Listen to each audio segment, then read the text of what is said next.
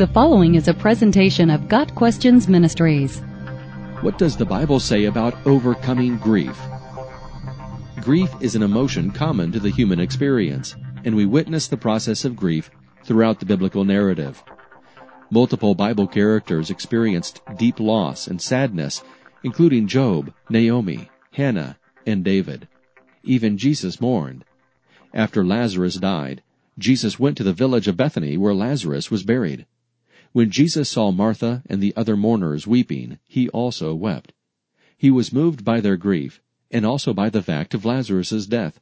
The astounding thing is that even though Jesus knew he was going to raise Lazarus from the dead, he chose to partake of the grief of the situation. Jesus truly is a high priest who can sympathize with our weaknesses. Hebrews 4 verse 15.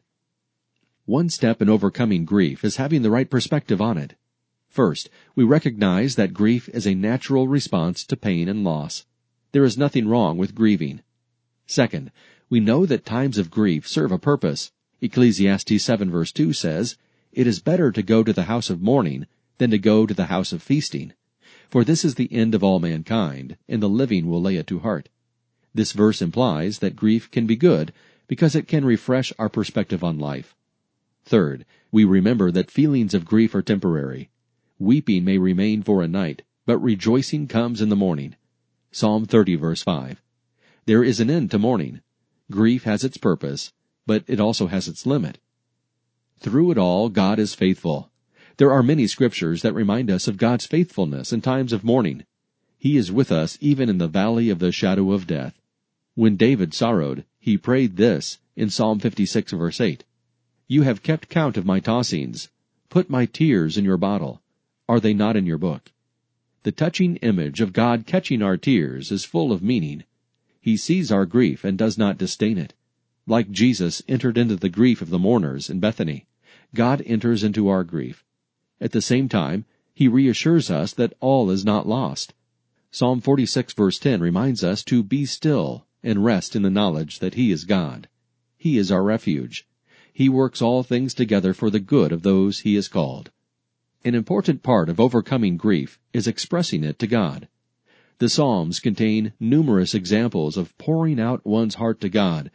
Interestingly, the psalmist never ends where he began. He may start a psalm with expressions of grief, but almost invariably he will end it with praise. God understands us.